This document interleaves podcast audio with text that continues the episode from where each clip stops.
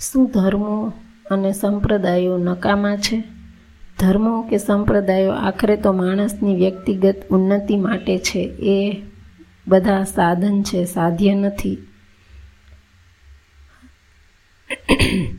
એક ઉત્સાહી ભાઈ ભારે ઉતાવળિયા જ્યારે મળે ત્યારે આ ધર્મો તોડી નાખ્યો, ઓલા સંપ્રદાયો ભાંગી નાખ્યો એવી વાતો કરે છે.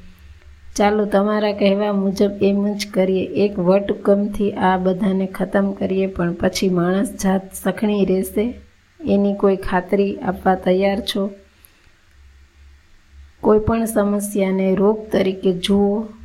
તે પહેલાં એ રોગના લક્ષણો એના કારણો જાણવા પડે. કોઈનું માથું દુખતું હોય તો માથું કાપી નાખવાનો ઈલાજ સૂચવાય.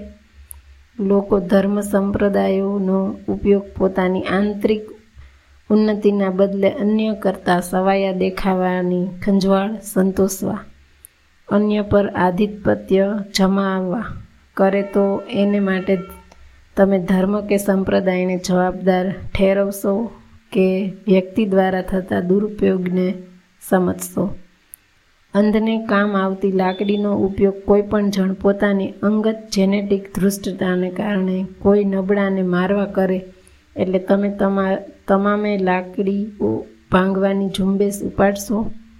માણસ કર્મથી જૈન બને છે. એવું સ્પષ્ટ કહેનાર ભગવાન મહાવીરનું જ નામ લઈને જન્મની આ, જન્મથી આધારિત સજ્જડ જ્ઞાતિવાદ ઊભો થાય તો તમે મૂળ ધર્મને જવાબદાર ગણો ખરા? આ ધર્મો, આ સંપ્રદાયો, આ પંથો કોઈ સાલ દુપટ્ટા નથી કે તમે એક, એને એક હુકમથી પહેરાવો કે ખતમ કરો. ધર્મ એ બહારથી પહેરવાનો પહેરવેશ છે જ નહીં. એ વ્યક્તિગત હૈયાની અંતરની યાત્રાનો વિષય છે.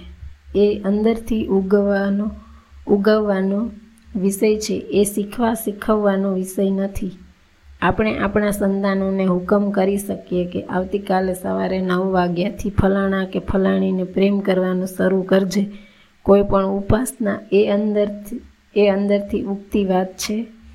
હું મા, હું મારી માને જેવો પ્રેમ કરું, એવો એવો જ પ્રેમ અન્યની માને કરવા માટે કોઈ હુકમ કરી શકે કોઈને? અને હુકમ કરે તો પણ એ ભાવ કેળવવો શક્ય છે ખરા? એકવાર આ વાત સમજાઈ જાય કે ધર્મો કે સંપ્રદાયો આખરે તો માણસની વ્યક્તિગત ઉન્નતિ માટે છે, એ બધા સાધન છે, સાધ્ય નથી.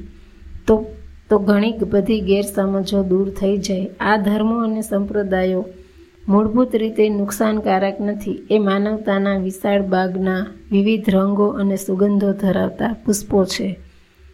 તકલીફ આ જ ધર્મો અને સંપ્રદાયોનો એક ટ્રેડ યુનિયન કે નાતજાત જેમ દુરુપયોગ થાય તેની છે. આપણા વડીલે એક સરસ માર્ગદર્શન આપ્યું, પણ તેનો કેમ ઉપયોગ કરાય એ વ્યક્તિગત બાબત છે. જો ધર્મો, સંપ્રદાયો કે વ્યક્તિ કેન્દ્રીય વિચાર આંદોલનોનો ઉપયોગ વ્યક્તિ સંખ્યા વધારવા કે બીજા કરતાં સવાયા સાબિત થવા કે અન્ય બિન આધ્યાત્મિક હેતુ કે દેખાડા માટે કરે તો પછી વિકૃતો વિકૃતિઓની હારમાળા જ સર્જાય. આખરે એક લાકડીનો ઉપયોગ તમે સા હેતુથી સા હેતુ માટે કરો એ મારી તમારી વ્યક્તિગત વલણની વાત છે.